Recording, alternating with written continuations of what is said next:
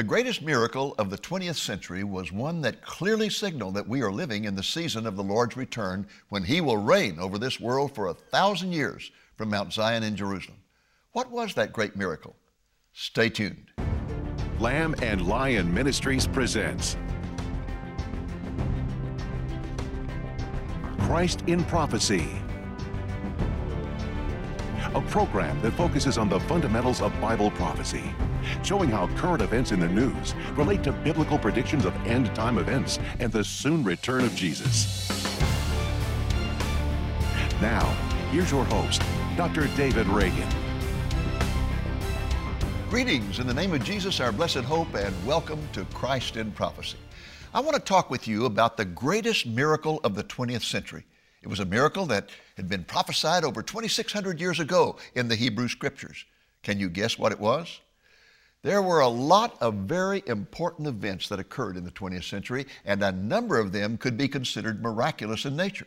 A few that come to mind are the first flight of a powered airplane in December of 1903, the First World War fought from 1914 to 1918, the first transatlantic flight in May of 1927, the discovery in 1928 of penicillin, the first antibiotic, the Great Depression from 1929 to 39, the development of the first electronic computer in 1940, the Second World War from 1939 to 1945, the explosion of the first atomic bomb in New Mexico on July 16, 1945, the launch of television broadcasting in the 1950s, the launch of the first space satellite in October 1957, the first manned space flight in April 1961, the first man to land on the moon in July 1969, the collapse of the Soviet Union in December 1991, the formation of the European Union in November of 1993, public access to the internet in 1995, and finally, the resurgence of Islam as an international threat. Which of these events would you select as the greatest miracle of the 20th century? Well, I personally would not select any of them. I believe there was an event in the 20th century that was more miraculous than all these events put together. It occurred on May the 14th, 1948, and I'm referring, of course, to the reestablishment of the nation of Israel.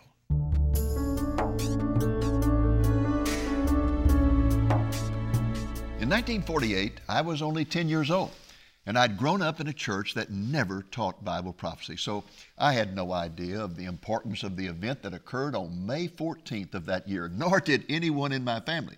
But there were many evangelical Christians who did recognize its importance. The event I'm talking about is, of course, the reestablishment of the nation of Israel. Think for a moment about how impossible this event seemed to be. For over 2,000 years, the Jewish people had been scattered from their homeland, living in nations all over the world, and being severely persecuted wherever they lived. And even though the Bible clearly prophesied that in the end times the Jewish people would be regathered to their homeland and their state would be reestablished, Christians tended to spiritualize these prophecies and claim that they did not mean what they said. One of these prophecies can be found in Ezekiel 37. The Lord put Ezekiel in the middle of a valley of dry bones and then told him to preach to the bones. And as he did so, the bones began to come alive and start moving, and flesh started growing on the bones. And before long, Ezekiel had a great army of people standing before him. Needless to say, Ezekiel was absolutely astonished by this vision and wanted to know what it meant. And here's how the Lord explained it to him. The Lord said, Son of man, these bones are the whole house of Israel. Behold, they say, the Jewish people, our bones are dried up and our hope has perished. We are completely cut off. Therefore, prophesy and say to them, Thus says the Lord God, Behold, I will open your graves and cause you to come up out of your graves, my people, and I will bring you into the land of Israel. And then you will know that I am the Lord when I have opened your graves and caused you to come up out of your graves, my people.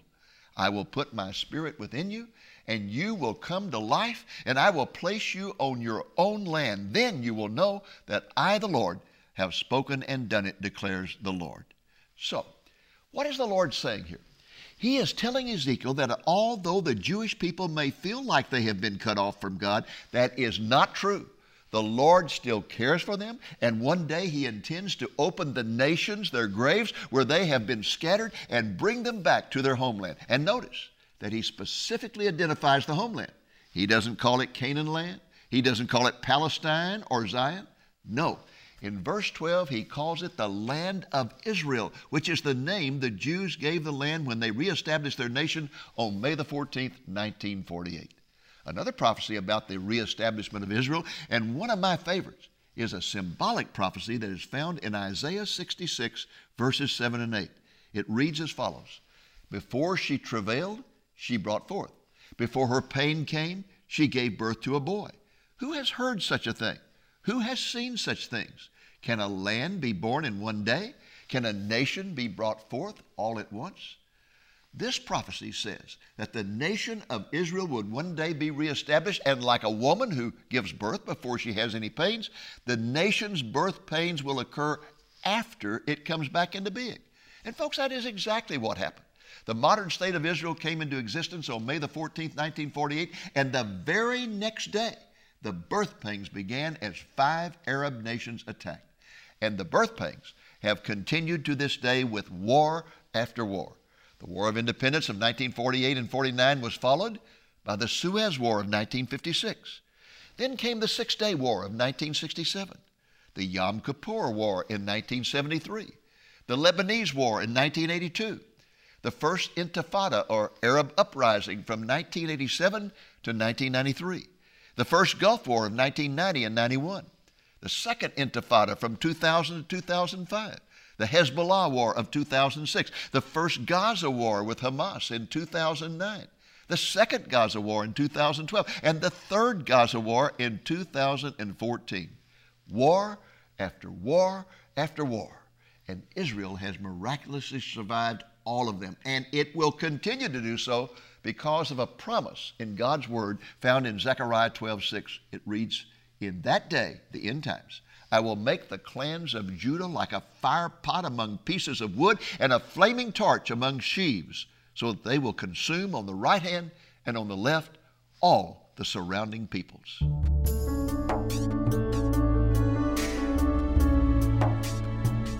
Now, with that background, let's take a closer look at how the state of Israel actually came into being. And for that story, let's go to Independence Hall in Tel Aviv. I'd like to begin by uh, looking at a Bible verse that is in Isaiah chapter 66 that has to do with what happened here in this room. Isaiah chapter 66. There are many, many prophecies in the Bible concerning the regathering of the Jewish people and the reestablishment of the state. In fact, there are more prophecies in the Old Testament about the regathering of the people and the reestablishment of the state than any other topic. It's the most prolific prophecies in the Old Testament. Just over and over and over, God is going to regather the Jewish people in the end times in unbelief, and their state will be reestablished. The reason I'm going to read you this one is because it's really my favorite. It's a symbolic prophecy, it's put in symbolic terms, but those terms are very, very uh, uh, descriptive. Isaiah 66, beginning with verse 7. Before she was in labor, she gave birth. Before her pain came, she delivered a male child. Who has ever heard of such a thing? You ever hear of somebody give birth to a child and then have the labor pains afterwards? Who has seen such a thing? Shall the earth be made to give birth in one day? Shall a nation be born all at once? Well, that's what happened. On one day, the nation was reborn here in the city of Tel Aviv, in this place right here, and the birth pangs began the next day when five Arab nations attacked. And the birth pangs have continued to this day. First was the War of Independence in 48 and 49. Then came the Suez War in 1956. Uh, uh, then came the Six Day War in 1967. Then came the Yom Kippur War in 1973. Then came the two Arab intifadas, uh, the first um, Gulf War. It's just been war after war after war. The most recent ones being the war with Hezbollah and then the war with Hamas. And now everything is gathering for the Great War. The next one is probably going to be the great one as the Arab nations close in and try to take Jerusalem. Uh, so, and it's going to be the, the most destructive war for Israel because uh, in the past, I would even bring groups over here during wars because it was very safe. But that would not be true in the future because the future war is going to be a missile war. Thousands of missiles are going to come in here. They're going to come from Iraq, Iran, they're going to come from the north, uh, Hezbollah, they're going to come from the south, from Hamas, and this, they're just going to be raining down like rain. And so it's going to be a very, very serious time. And the people here in Tel Aviv are the ones that are most subject. This is the focal point. This is where they're going to focus the missiles because they're afraid if they shoot into Jerusalem, they may end up with a missile hitting the Dome of the Rock, and, which I think would be very appropriate, but nonetheless, uh, they don't want that to happen. So, anyway, with that scripture in mind, let's talk a moment about what happened here. When we get to Jerusalem, we're going to go to Mount Herzl Cemetery, and we're going to see the centerpiece of that cemetery is the tomb of this man, Theodore Herzl. And we'll talk more about him when we get there. All I want to say right now about him is that he was a Hungarian Jew who lived in Austria. He wanted to be a playwright, never made it, but he was a writer. He was a great intellectual. He was an egomaniac. In fact, uh, hardly anybody could get along with him. But uh, he uh, was a man who had a vision for the Jewish people to go back to their homeland. And in 1896, he wrote a book called The Jewish State. It wasn't really a book, it was a booklet in which he said it's time to go back home. He had had, I'll talk about this more at his tomb, he had had a premonition of the Holocaust coming. And he said, It's time to go back home. We must go back to our homeland. But there were only two people in the entire U.S. government who favored the creation of the state of Israel. One was the president, Harry Truman. The other was his right hand man, his counselor, his private lawyer, perfect, uh, rather his personal lawyer, and that was Clark Clifford.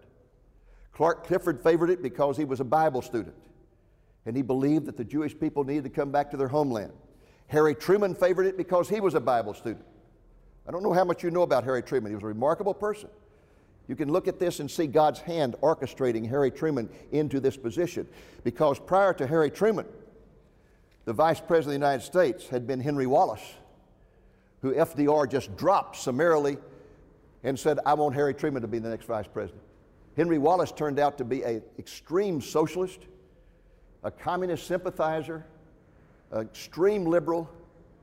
So, anyway, God orchestrated that. Harry Truman comes in. FDR doesn't even know Harry Truman. They'd met maybe one time. Harry Truman was not informed of anything when he became president. He didn't know there was an atomic bomb. They had to call him in and tell him that because FDR had never shared that with him. So Harry Truman's in the position. Now, here's the interesting thing about Harry. Watch how God orchestrates this. First, he orchestrates for Harry Truman to be president. Second, Harry Truman was a child prodigy. He was reading at age three. By the time he started school at age six, he had already read the Bible two times. He was a member of a family that was devout Christians, the Baptists, and he knew the Bible backwards and forwards the time he started school. He was a guy who was had almost a photographic memory. I used to teach a course on the presidency, and every year when the course was over, we would go to Independence, Missouri, and we would meet with President Truman. We did this many times. This was after he was president. And, and he could, you could ask him about any president of the United States, any president, anything. How many children did he have? What was his wife's name? What, and it was like a, it was just unbelievable. He, he was a walking encyclopedia of the history of the presidents of the United States. So God's orchestrating this. He puts him in as vice president. He has a man who knows the Bible. But they were the only two. Everybody else in the U.S. government was not only opposed, they were overwhelmingly opposed to the establishment of the State of Israel. The Joint Chiefs of Staff had a special meeting. They came to the president and said, Mr. President, we voted unanimously, no Jewish state. And you know what the argument was? It was the same argument you hear today. Very same one. If you recognize a Jewish state, it will cut off our access to Arab oil. The most important thing in the Middle East is access to Arab oil. We must have access. We must placate the Arabs. Don't worry about the Jews. The Arabs will destroy them overnight anyway. But Truman wouldn't make any commitment. He wouldn't say one way or the other. He just listened. Now, more important than the Joint Chiefs of Staff were two other people. One was the Secretary of Defense, who was a very renowned man, and, and he was totally opposed, and he was telling uh, the president, do not recognize Israel. But the most important person was General Marshall. George C. Marshall. Truman worshiped at his feet. He idolized the man. He was the leader of the United States forces in World War II. Most people think it was Eisenhower. No, Eisenhower was a field commander, the person who was in charge of all U.S. military forces and all U.S. strategy in World War II was General George C. Marshall. So valuable to FDR that FDR would never allow him to go into the field for fear he might be killed. General Marshall had become Secretary of State. And he gave a famous speech, I believe it was at Harvard University, right after he became Secretary of State, and said, We must rebuild Europe. It's lying in ruins. The communists will take over all kinds of radical groups unless we go in and rebuild. We've got to provide them aid to rebuild. And the Marshall Plan was born. And that Marshall Plan rebuilt Europe. And as a result of that, he was, he was given the Nobel Peace Prize. He was given the, uh, the Man of the Year in 1947 on the front of Time magazine, the Man of the Year. This was the man that Harry Truman idolized. And General Marshall came to Truman and he said, Under no condition are you to recognize Israel. And he was Secretary of State at that time. Truman hated the State Department. If you've ever read his writings, he always referred to them as the, the guys in fancy striped shoots, the uh, uh, striped pants, the guys in the fancy striped pants. That's how he referred to the State Department. They're a bunch of intellectuals who don't know, have any common sense, is the way he referred to them. But he really idolized General Marshall. And General Marshall said, You will not recognize the State of Israel. So there was tremendous debate going on. But God was preparing Harry Truman's heart. Not only had He put him in that position, not only had He given him this ability to read and he knew the Bible backwards and forwards, but something else happened. This is really amazing. You can see God's hand in this. When Harry Truman became a soldier in World War I and went to Europe, guess who became his very best bosom buddy? A guy by the name of Eddie Jacobs, a Jewish man from Independence, Missouri this was a time when Jews were spit upon and hated in the United States like blacks were.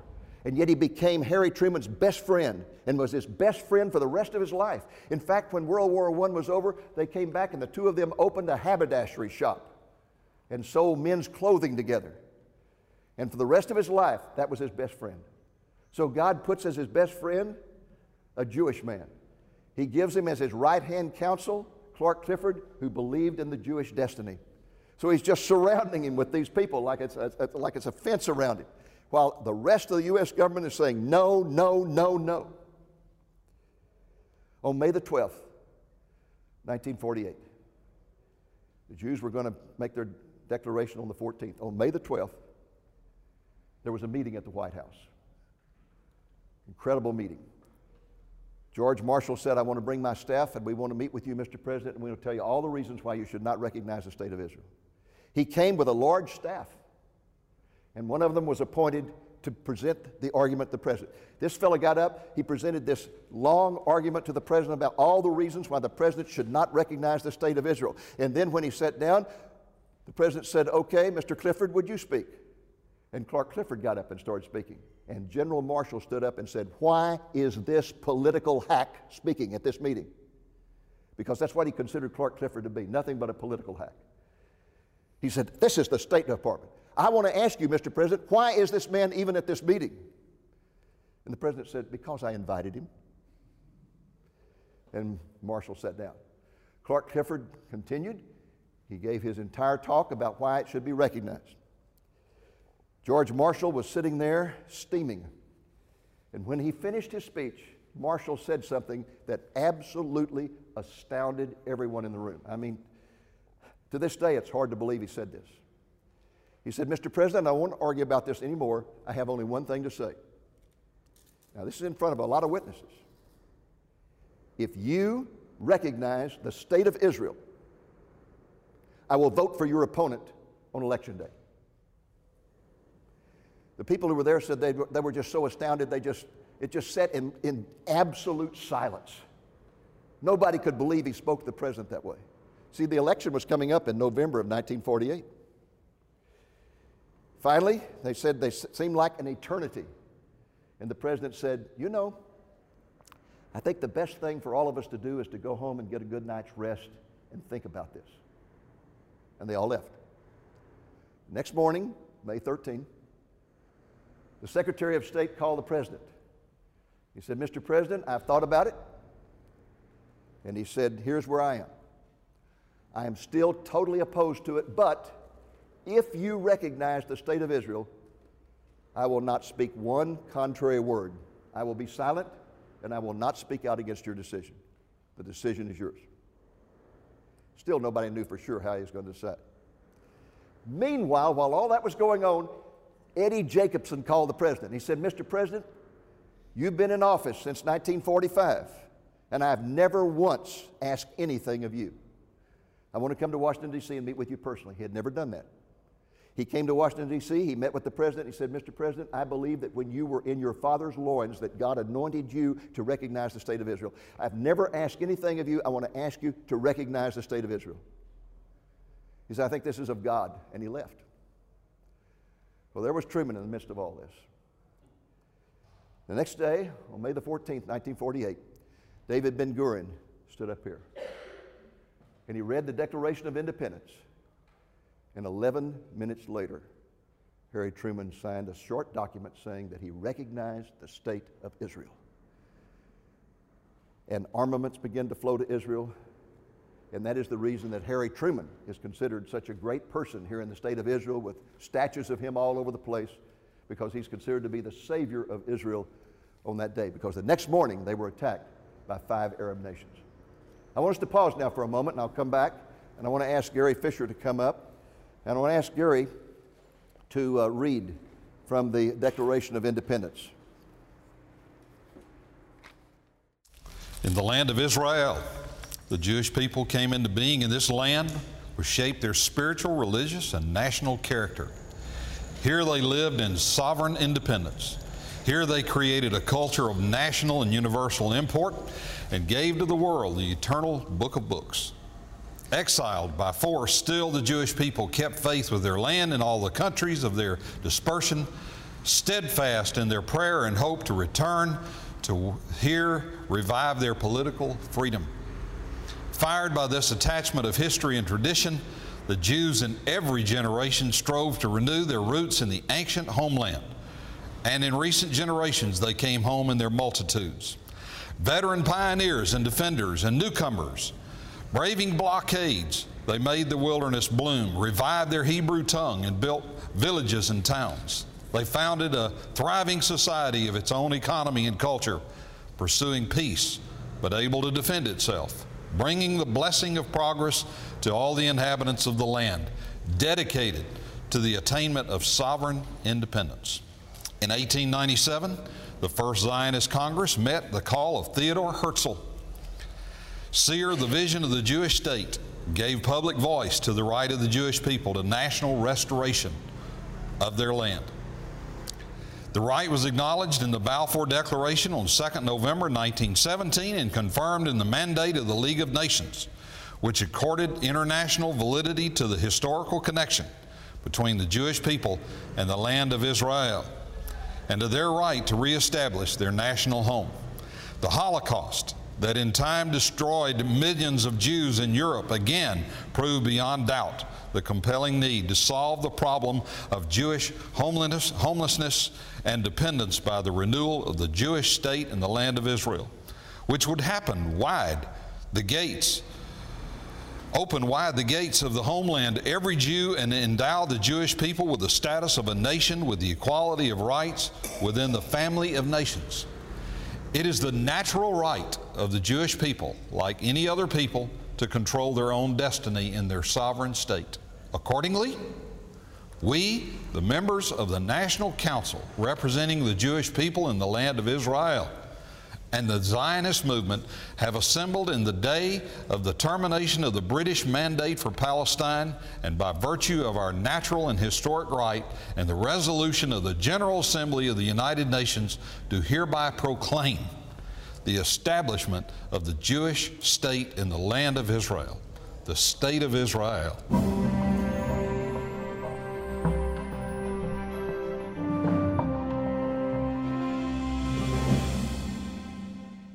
The state was established. Harry Truman recognized it. Arms began to flow. Five Arab nations attacked, and the Israelis were able to survive until this day. But that doesn't end the story. Following that was a national election coming up in November of 1948. Harry Truman had no chance of winning the election, none whatsoever. The Democrat Party split three ways. Harry Truman received the nomination of the Democrats. Strom Thurmond pulled out of the party and formed what was called the Dixiecrat Party, which composed all the southern states, a party that was in charge of favor of states' rights and segregation. And Henry Wallace, the socialist, formed the Progressive Party, and all of the socialist Democrats and liberal Democrats pulled out and they supported him. The Democrat Party split three ways. The Republicans united under the very handsome and charismatic governor of New York, Tom Dewey.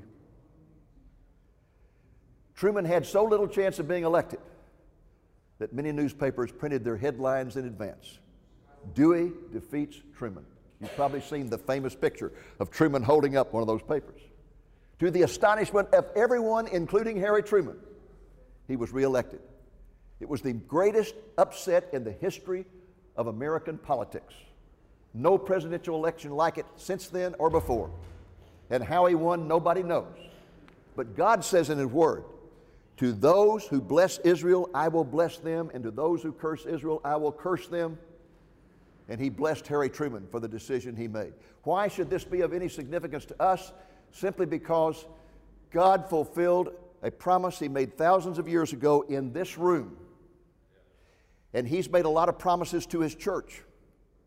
A lot of promises. And every time I see him fulfilling a promise to the Jewish people, their regathering from the four corners of the earth, the reestablishment of their state, the revival of their language, the reoccupation of the city of Jerusalem, when I see all these things happening, I know God is going to be faithful to fulfill every promise He's made to you and me, and we can praise Him for that.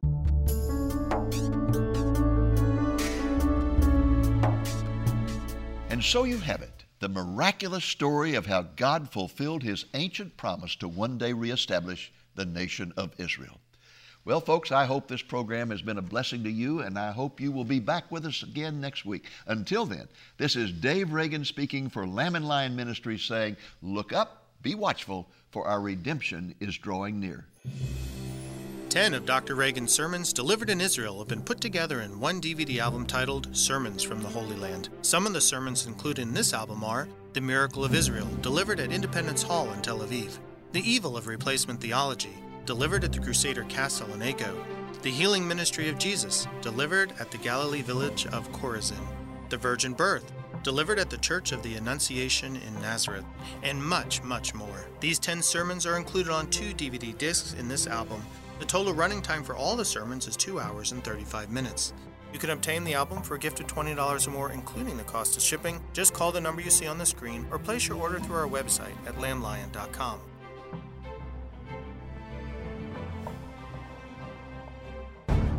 Thank you for joining us on today's Christ in Prophecy, a presentation of Lamb and Lion Ministries, a non denominational ministry dedicated to teaching the fundamentals of biblical prophecy and proclaiming the soon return of Jesus.